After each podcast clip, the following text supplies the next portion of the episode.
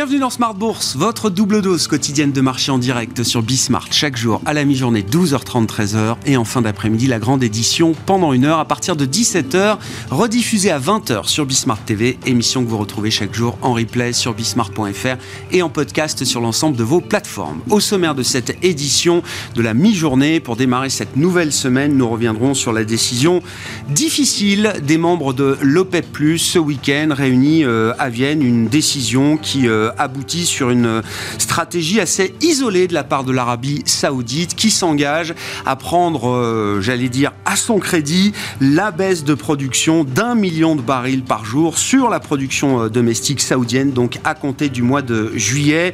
Une décision destinée à soutenir des prix du pétrole qui ont reflué très nettement avec une glissade de plus de 10% ces derniers jours, en ligne droite quasiment. La décision annoncée ce week-end par l'OPEP plus et euh, notamment par l'Arabie Saoudite permet effectivement de stabiliser les prix et d'enclencher un, rebond des prix du, pétrole, hein, le brut léger américain qui était retombé euh, très nettement sous les 70 dollars, 68 euh, au plus bas ces derniers jours, est en train de repasser très nettement là au-dessus des 70 dollars. On est autour de 73 dollars pour le baril de brut léger américain à ce stade. Décryptage à suivre avec notamment le prisme émergent, cette Irina Topasseri, économiste senior, spécialiste des émergents chez AXAIM, qui sera avec nous en plateau pendant cette euh, demi-heure. Du côté de l'agenda de la semaine, euh, sur le plan des indicateurs euh, statistiques, la semaine sera plutôt légère en attendant les prochaines décisions de banque centrale, Fed et BCE la semaine prochaine. Les banquiers centraux qui vont entrer dans la période de calme avant ces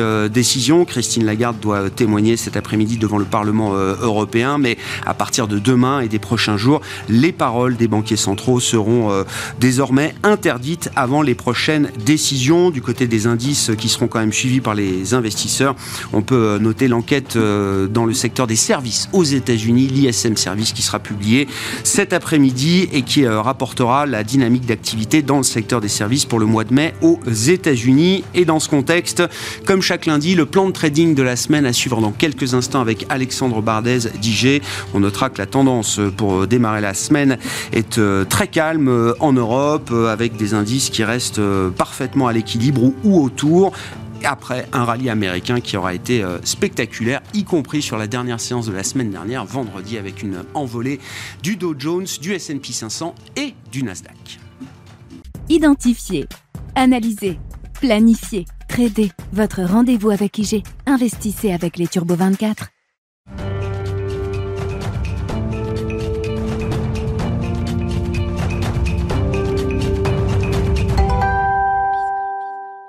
Le plan de trading de la semaine pour euh, débuter chaque semaine avec les équipes d'IG. Alexandre Baradez est avec nous en plateau, chef analyste chez IG. Bonjour et bienvenue Alexandre. Bonjour Ravi de vous retrouver. Ce qui est assez fascinant, c'est que si on regarde les actions mondiales dans leur ensemble, alors il y a des spécificités locales euh, ici et là, mais on voit quand même que les actions mondiales continuent non seulement de bien tenir, mais même de progresser, tirées par euh, un groupe de valeurs qui est un groupe de, de valeurs de croissance, avec les niveaux de valorisation parmi les plus élevés quand euh, dans le même temps on observe un dollar qui se raffermit et euh, des marchés obligataires qui euh, corrigent à nouveau avec des taux qui sont quand même repartis très nettement à la hausse. Oui, c'est vrai que le paysage entre marchés est très divergent. En fait, on n'a pas les mêmes signaux d'un marché à l'autre. et c'est vrai que vous avez des marchés comme le marché action qui lui est déjà dans l'étape d'après, dans l'étape du la pause est là, la pause est, annonciatrice à quelques mois d'un pivot de la Fed, etc. Donc on est déjà dans, la partie embellie de la situation moyen terme pas que les techs. D'ailleurs, on voit que la semaine dernière, fin de semaine, euh, les valeurs plus cycliques, aussi, le Dow Jones a bien rebondi. Tous les indices ont, aimé finalement ce qu'ils ont vu. Mais c'est vrai que le, le, message quand même qui a boosté un peu tout ça, c'est le message qu'on a eu en milieu de semaine dernière. Euh, alors, il y a eu plusieurs membres de la Fed, mais celui qui a retenu l'attention des marchés, c'est évidemment le vice-président Jefferson. Euh, qui est nouveau hein, dans le paysage. il est à la Fed depuis quelques, quelques temps, mais il vient d'être nommé comme vice-président de la Réserve fédérale américaine par Joe Biden, Philip Jefferson, qui est un économiste. Qui est un économiste et, et qui dit très clairement, en gros, qu'il est favorable à une pause sur les taux au mois de juin pour avoir le temps d'évaluer la situation et voir s'il est nécessaire, c'est toujours le terme qui revient, s'il est nécessaire de relever encore les taux, de poursuivre le durcissement en juillet. Donc c'est vrai que pour le marché, ça a fait tilt. Et ce qui est, pour montrer à quel point ça fait tilt rapidement, c'est qu'on avait eu juste avant son intervention les chiffres JOLS, donc de l'emploi vacant aux États-Unis, euh, qui a fortement rebondi, hein, plus de 600 000 emplois vacants par rapport au mois précédent. On est repassé au-dessus de 10 millions, euh, avec toute une série de chiffres avant le rapport sur l'emploi, sur les inscriptions au chômage, sur l'enquête ADP également, à près de 300 000, enfin 280. Et donc il a réussi à infléchir ce sentiment que les probabilités étaient à 70% pour pas de pause en juin. Après son speech, on est passé à 30% de probabilité de ne pas avoir de pause en juin. Donc le marché, action, a été convaincu de ça. Mais dans le même temps, dans le même temps, d'autres marchés ne sont pas d'accord avec ça. Le, marché obligataire, par exemple, vous allez avoir un graphique dans quelques instants. On regarde, donc c'est la, pente de la, courbe entre le 2 ans et le 10 ans, c'est ça, qui est un des indicateurs de référence. Un des repères, voilà. grosso modo, ça dit quoi? Ça dit que les taux courts, le 2 ans, qui est un taux plutôt court, est largement au-dessus du taux 10 ans. Ça, ça fait déjà des mois que c'est le cas, mais on remarque depuis quelques jours que l'écart s'est accentué. C'est-à-dire qu'en gros, le taux 2 ans est resté bien perché, il a même rebondi, que le taux 10 ans, il n'a pas suivi la même trajectoire. Et pourquoi on a des taux comme ça, 2 ans sont tendus Le taux 2 ans, il vous dit quoi? Il vous dit, à 4 et quelques, 4,60, ben, il y aura encore d'inflation sur nos moyen terme, il y aura certes de la croissance, mais il y aura quand même de l'inflation, et euh, la Fed va devoir garder ses taux élevés pendant quelques temps. Si ce message avait percuté aux oreilles du marché obligataire, le message de Jefferson, on aurait eu le schéma inverse, c'est-à-dire une repentification de la courbe, la mm. courbe, la partie courte qui tombe, et la, enfin qui tombe, qui baisse, et puis la partie longue qui se maintient, repentification, en tout cas, petit rebond. C'est pas le cas. Le dollar également, le dollar index, n'a pas beaucoup bougé, donc il y a réellement que le marché action qui garde cette, cette politique-là. Et, c'est pour ça qu'aujourd'hui, je, pense qu'on doit, non pas, il faut pas être contrariant pour être contrariant, il faut se on doit se devoir d'être, euh, on se doit, pardon, euh, d'avoir un esprit quand même critique, parce que il faut se rappeler que Powell, dans ses différentes déclarations, pendant les conférences de presse, les journalistes lui demandent, ils l'ont déjà demandé à plusieurs reprises, mais est-ce qu'il le temps n'est pas venu de faire une pause ou à quel moment Et il a répété à plusieurs reprises qu'il ne voulait pas de cheminement erratique de la politique monétaire. Hmm. En gros, ce qu'il veut, c'est ce qu'on a depuis le début, quelque chose de très très linéaire, alors plus ou moins intense, mais très linéaire, sans pause, arriver au taux le plus, euh, il a dit qu'il soit suffisamment restrictif et y rester. Donc, se dire, je fais une pause pour relever le taux en juillet ensuite, pour moi, ça n'a pas de logique que si les membres de la Fed ont voulu dire on fait une pause, mais c'est un message qui reste un peu hawkish, sachant qu'on fera pas de pause, enfin qu'on fera pas de hausse en juillet, on fait croire qu'on garde l'option juillet ouverte, ça nous sera le temps de nous confirmer que l'inflation est bien en train de s'infléchir. Je vois que ça comme hypothèse. L'hypothèse pause et hausse en juillet me paraît dangereuse déjà. Mhm. C'est la période estivale, euh, remontée et tôt. C'est 26 juillet, hein, la réunion suivante pour. Euh, Exactement. et puis Jackson Hole après fin août. Je trouve que c'est une période dangereuse pour recalibrer la politique monétaire, alors qu'il suffirait finalement d'impulser ce qu'il faut au mois de juin, puis de laisser après l'été euh, filer tranquillement. D'autant que certains estiment, c'est un avis partagé, enfin même émis par euh, Larry Summers euh, lui-même, skipper la hausse de taux de juin, c'est se retrouver face à un risque de devoir faire peut-être non pas 25, mais 50 en juillet. Oui, c'est ça, il y a des échos. Alors, quel est le degré du, règlement de compte parfois entre membres de la Fed? On sait qu'il y a Dudley aussi, qui était l'ancien président de la Fed de New York, et qui est devenu columniste pour Bloomberg. Oui, ils sont tous. Euh, il, s'est lâché, il a dit. Pourvoyeur d'opinion maintenant. Exactement. et il dit quoi? Il dit euh, que, alors oui, il estime que la Fed n'a pas assez fait, que le marché de l'immobilier est en train de repartir, etc. Donc, ça donne quand même une vision où les stats macro hard sont encore. Enfin, les, celles les plus, les plus critiques pour la Fed sont encore bonnes, euh, solides. L'inflation euh, l'emploi, il n'y a pas vraiment de signaux de craquage qui permettraient de dire on fait une pause définitivement. Un mot quand même de la, situation des, des, actions, effectivement, alors déconnectées de, certaines autres considérations, euh, notamment celles de politique monétaire. 25 points de base de plus ou de moins, j'allais dire pour un investisseur action, qu'est-ce que ça change? Pas grand-chose. D'autant que l'investisseur action, il a, une, il a un nouvel os à ronger aujourd'hui qui s'appelle l'intelligence artificielle générative.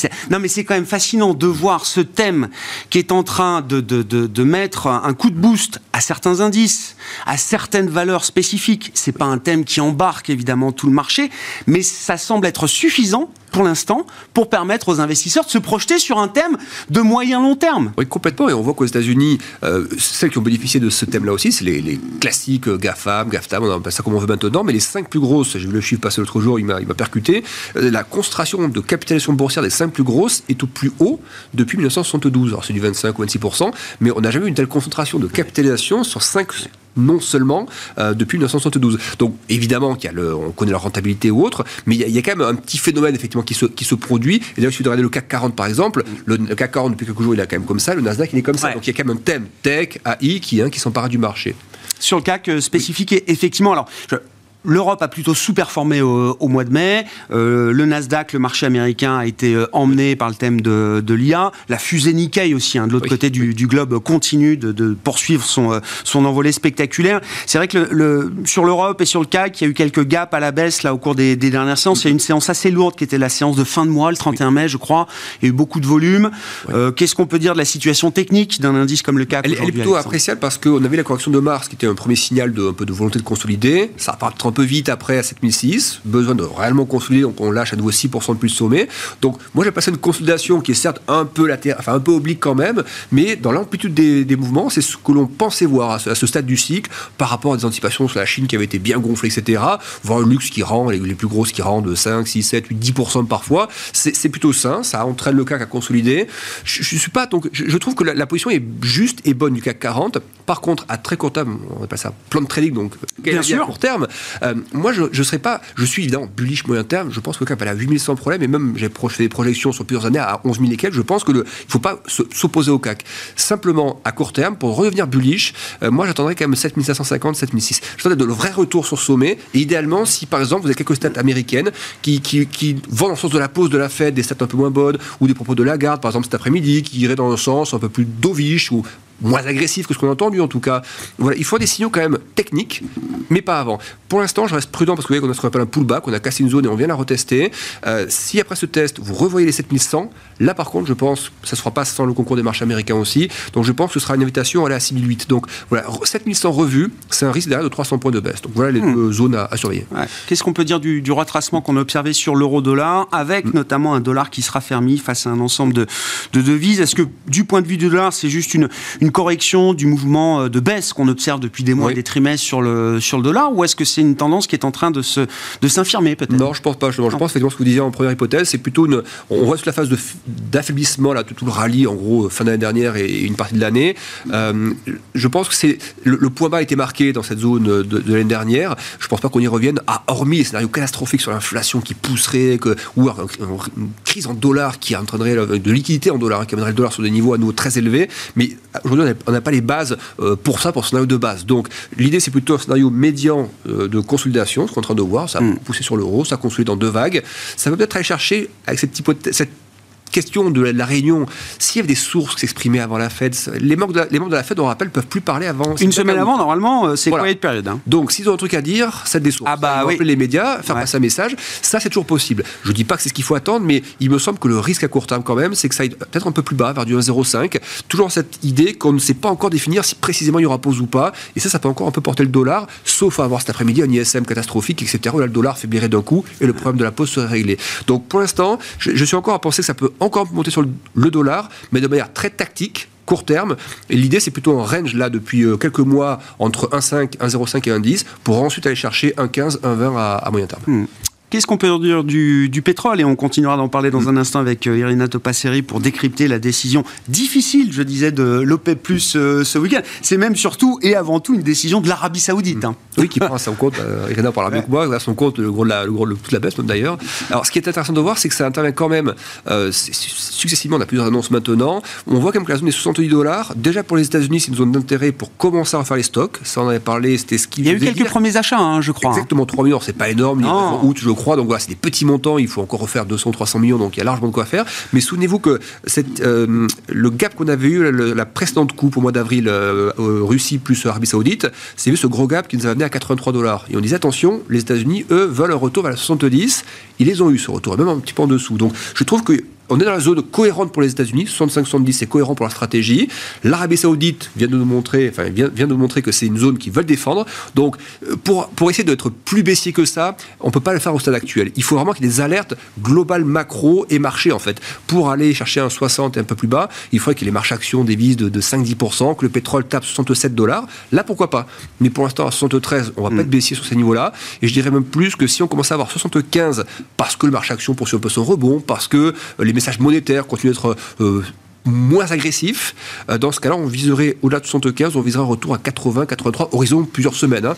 Mais on commencera à reparler un peu de façon de bottom, vous voyez, un creux comme ça qui s'est formé depuis les 130, qui atterrit doucement pour repartir progressivement à 80. Mais voilà, on est dans l'attente de signaux qu'on n'a pas, mais pour être défensif, il faut vraiment le faire sur des questions de, d'environnement de marché global. À ce stade, il n'y a pas les éléments pour ça. les Saoudiens euh, avaient déjà prévenu euh, quelques jours avant la décision, hein, ne, ne shortez, arrêtez de shorter le baril. Mm. Arrêtez de shorter parce que les positions spéculatives short sur le baril atteignaient quand même des montants euh, monstrueux, visiblement.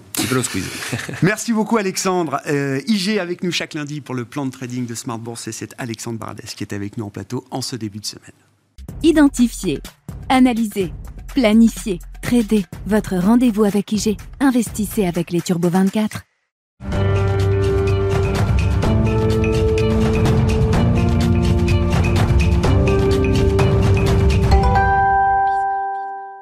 Venons-en à présent aux questions euh, macroéconomiques. Dans euh, l'univers au sens large des euh, émergences, et la spécialité d'Irina Topasseri, économiste senior chez AXA IM. Bonjour et bienvenue Irina. Bonjour. Merci beaucoup en tant qu'économiste. Comment vous lisez cette décision de, de l'OPEP? Alors sur, sur, le plan de la décision en elle-même, c'est compliqué parce qu'on voit quand même des intérêts, des pays clés qui ne défendent pas forcément les mêmes intérêts au sein de l'OPEC+.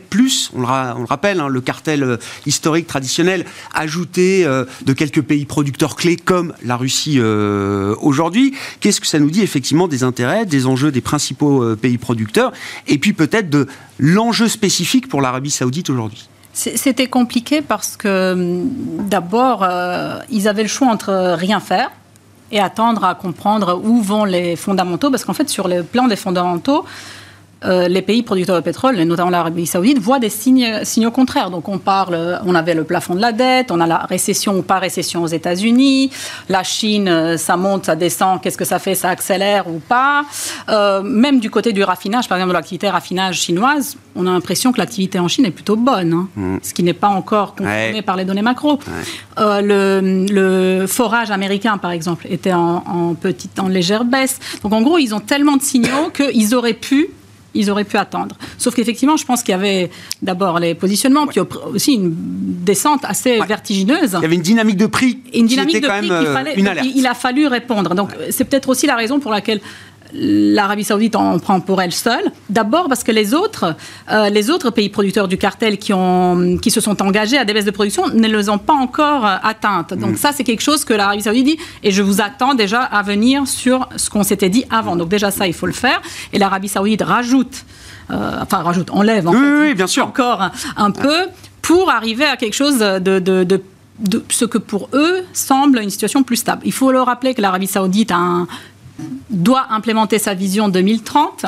C'est une vision euh, de moyen long terme, d'ailleurs, parce qu'ils ne vont pas s'arrêter en 2030, de tenter de euh, limiter leur dépendance au prix du pétrole. Mais enfin bon, jusque-là, ça va se faire grâce au prix du pétrole. Donc c'est-à-dire qu'il leur faut un niveau du pétrole, d'abord moins de volatilité, ça c'est une, une, première euh, demande, et un niveau adéquat pour que les recettes fiscales soient suffisantes pour pouvoir mettre tout ce plan où il va falloir investir dans d'autres industries.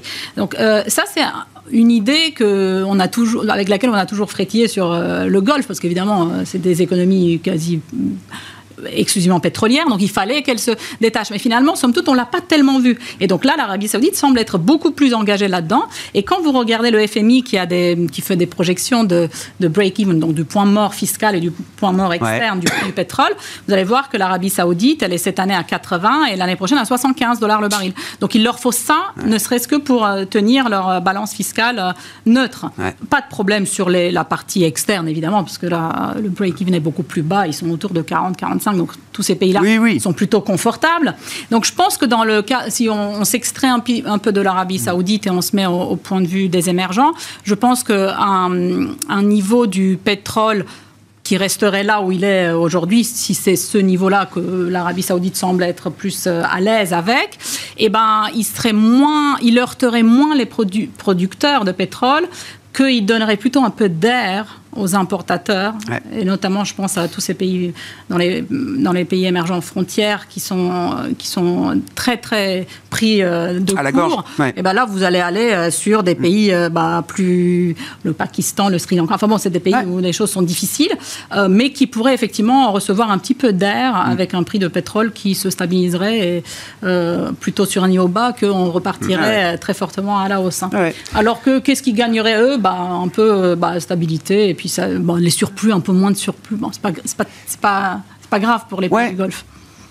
Finalement, c'est plutôt pas mal piloté. Enfin, je, ne dis pas que l'Arabie Saoudite pilote les prix du pétrole dans l'intérêt général. Hein. C'est leur intérêt et c'est normal.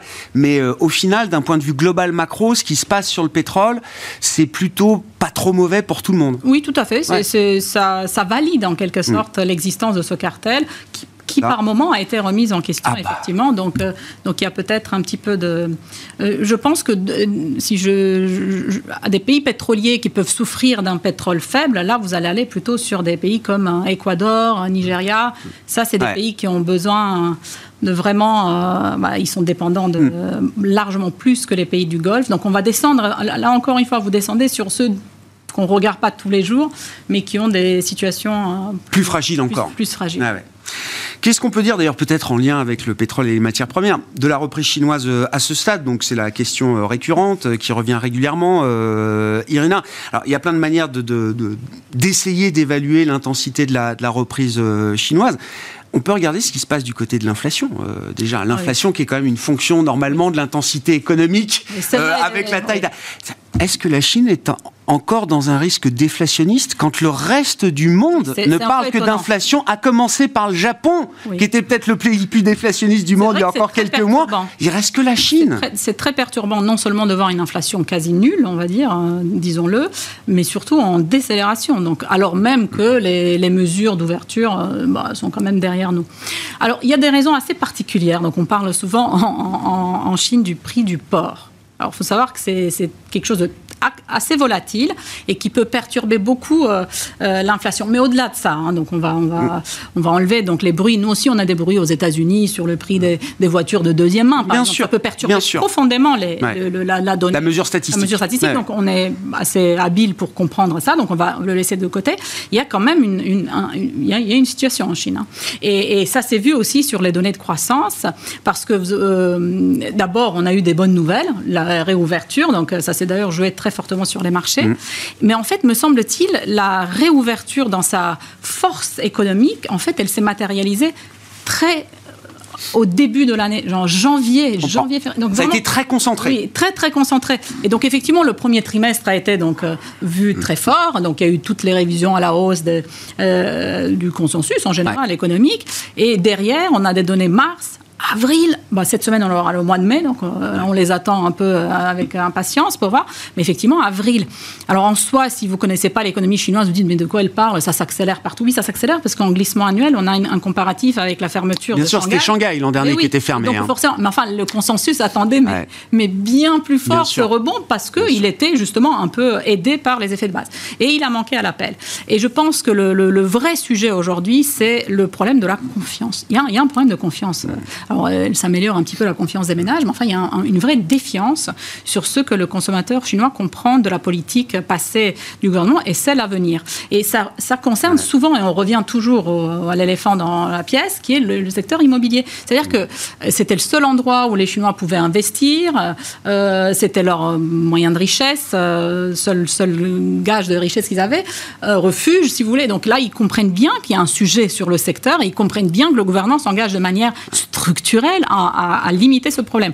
Donc même si aujourd'hui ils desserrent un peu euh, les étaux qu'eux-mêmes ont serrés, on, sent bien que l'envie n'y est pas, parce qu'en fait, euh, bah, ils se disent, bah, et la prochaine fois, qu'est-ce que je fais? Il y a un sujet très politique derrière ça, euh, Irina, évidemment, mais du point de vue de la, réaction, de la fonction de réaction des agents économiques chinois, du consommateur chinois, de l'épargnant chinois, ouais, il y a, un avant-après. Il y, y a des schémas qu'on avait en tête il y a encore peut-être quelques années, pré-Covid, qu'on peut difficilement plaquer aujourd'hui dans ce contexte de réouverture, de sortie de crise sanitaire. On a même reparlé du Covid en Chine il y a quelques jours. Voilà, on remet un peu le nez sur les courbes. Bon, voilà. Mais la peur du virus, elle n'a pas totalement disparu, euh, notamment de la population chinoise. Mais c'était une des raisons pour lesquelles nous n'avons pas révisé euh, la, croissance chinoise après le T1 en se disant, en fait, on s'était dit, il y a peut-être même une nouvelle vague au T2. Finalement, on l'entend pas la vague. On entend effectivement des craintes. Mais L'idée n'était pas nécessairement qu'on aurait une euh, sachant qu'ils étaient peu vaccinés, une population assez vieillissante, euh, un, système de santé qu'on imagine bien qu'elle ne peut pas prendre en, charge, ce qu'on a vu chez nous, par exemple des vagues euh, semblables. Mais somme toute, ça ne s'est pas tout à fait passé comme ça. Donc ça, c'était plutôt la, bonne nouvelle. Mais on s'était dit même un comportement défiant d'un consommateur qui se dit il y a une petite vague, bah, je sors moins, je consomme moins, je vais moins m'engager dans des dépenses, notamment dans des services où on attendait effectivement la, la reprise économique devrait se faire, comme chez nous d'ailleurs, par la, consommation, des services. Parmi les vieilles recettes euh, chinoises, donc on met de côté la, relance immobilière, euh, etc. Il y a tout le domaine des investissements liés à la transition, et je crois que de ce point de vue-là, il n'y a pas d'inflexion, ça reste un, sujet euh, majeur. Quand on voit le, niveau faible d'inflation dans les prêts à la production, notamment, quand on voit la faiblesse du yuan, de la devise face au dollar, notamment, est-ce que la Chine peut compter sur la machine export? Justement, c'est ça le problème, c'est que, par exemple, dans nos prévisions, euh, euh, même si tu avais un air positif un peu sur l'économie mondiale, nous, on se dit quand même que tout le, la remontée des taux passés, à un moment donné, va commencer à, filtrer dans l'économie. Et donc, notamment dans l'économie occidentale, dans les économies occidentales. Donc, la demande d'importation des pays occidentaux mmh. devrait quand même euh, mmh. fléchir. Donc, tout ce qui est euh, euh, pays émergents, en gros, hein, qui, sont, qui sommes les, les, exportateurs, les producteurs de, de, nos produits ici, bah, vont être un tout petit peu en situation délicate. Et d'ailleurs, on l'a vu au-delà de la Chine, là, par exemple au Brésil, même en Inde, c'était plutôt sur les exportations que ça tient ah encore la croissance. Donc on se dit, ouh, mais les prochains trimestres, alors que la consommation commence un peu à, s'assagir, justement, mm. les effets passés de la, de la politique monétaire très restrictive dans les pays émergents dans leur globalité, eh ben on se dit qu'effectivement la Chine n'aura pas ce moteur des exportations. Et au-delà du fait que par le, par le fait de leur devise, ils devraient bénéficier d'une tarification et de leur manque d'inflation, d'une tarification intéressante sur les prix relatifs internationaux, il se rajoute le problème de tension internationale, où là, on va avoir... Qui annihile un peu le, bien fait pour les termes de l'échange chinois. Donc il y a tout ce sujet de la que la globalisation en soi a voulu pousser, de dire que voilà, ça permettra justement une baisse du niveau général des prix en profitant des, des, endroits qui produisent à plus bas coût. Et bien tout ça, c'est une euh, logique qui aujourd'hui euh, semble bien euh, derrière nous. Hein. Dernière question, parce qu'on en parlait il y a 15 jours avec vous euh, pendant la, période d'élection en Turquie, euh, euh, Irina, et donc on a appris ce week-end que Erdogan, pour son nouveau mandat, rappelait l'économiste Mehmet Simsek, qui avait été déjà alors ministre des Finances, vice-premier ministre pendant presque une dizaine d'années, je crois, entre 2009 et 2018. Est-ce que ça augure d'une stratégie économique différente? J'espère. Hein. En tout cas, j'espère que la nomination euh, est venue avec une sorte d'engagement de, la part d'Erdogan de donner les clés de la maison, en tout cas pour la gestion économique, à, à Mehmet Şimşek. Sinon, je ne vois pas. Oui. Ah bah il veut forcément c'est un signe. Exactement. et puis si on se rappelle, il, a été remercié justement quand on a commencé bah ce nouveau modèle économique et cette nouvelle, euh, bah, je sais pas, test expérimentation. L'idée étant que quand on baisse les taux, ça va faire baisser l'inflation. Alors l'idée en fait, c'est de baisser les. Alors son idée. C'est tout pour la croissance. Hein. C'est tout pour la croissance, notamment des exportations. Donc il avait quand même cette idée-là. Donc si on baisse euh, les taux bah, et on donne en fait, et c'est ce qu'il a fait, hein, on soutient les, les, les, les, sociétés exportatrices, bah elle, on va on va réduire déjà ma, balance courante, le, problème, l'épine vraiment de, de, l'économie de l'économie euh, turque, eh ben euh, on va régler après, puis après les exportateurs vont embaucher, la croissance va continuer. Enfin bon, mais il, les salaires suivront. Il n'y avait pas l'inflation là-dedans en fait dans cette euh, oui, je comprends dans ce schéma. Eh ben ce, schéma ne s'est pas valu en fait. Hein. Et donc forcément, on pense qu'avec cette nomination, et d'ailleurs dans le marché, enfin dans, surtout sur la presse locale, on, on voit aussi des, des, des, on parle de, de, changer la tête de la banque centrale et oui, c'est ça. c'est tout l'appareil ah économique derrière. avec des profils féminins euh, euh, venus de d'autres banques américaines. Enfin bon, donc il y, a quand même un. Et mais surtout, moi, ce que je trouve intéressant dans la presse locale, c'est cette idée qui est aujourd'hui très bien exprimé de part et d'autre, euh, propaganda ou pas, que la livre turque doit s'affaiblir. Donc ça, c'est très très fort parce que du coup, on habitue en fait la population à l'idée qu'il y a une sorte de douleur à, infliger pour après euh, mieux repartir. C'est exactement ce qui se passe ce matin, euh, d'ailleurs. Hein. L'IR turc continue de s'affaiblir malgré les, annonces euh, du, week-end. Merci beaucoup, Irina. Merci pour ce, décryptage, cet éclairage sur la situation euh, ici et là de, quelques pays clés dans la sphère émergente. Irina Topasseri, économiste senior chez AXAM, qui nous accompagnait pendant cette demi-heure de Smart Bourse à la mi-journée. On se retrouve à 17h en direct sur Bismart.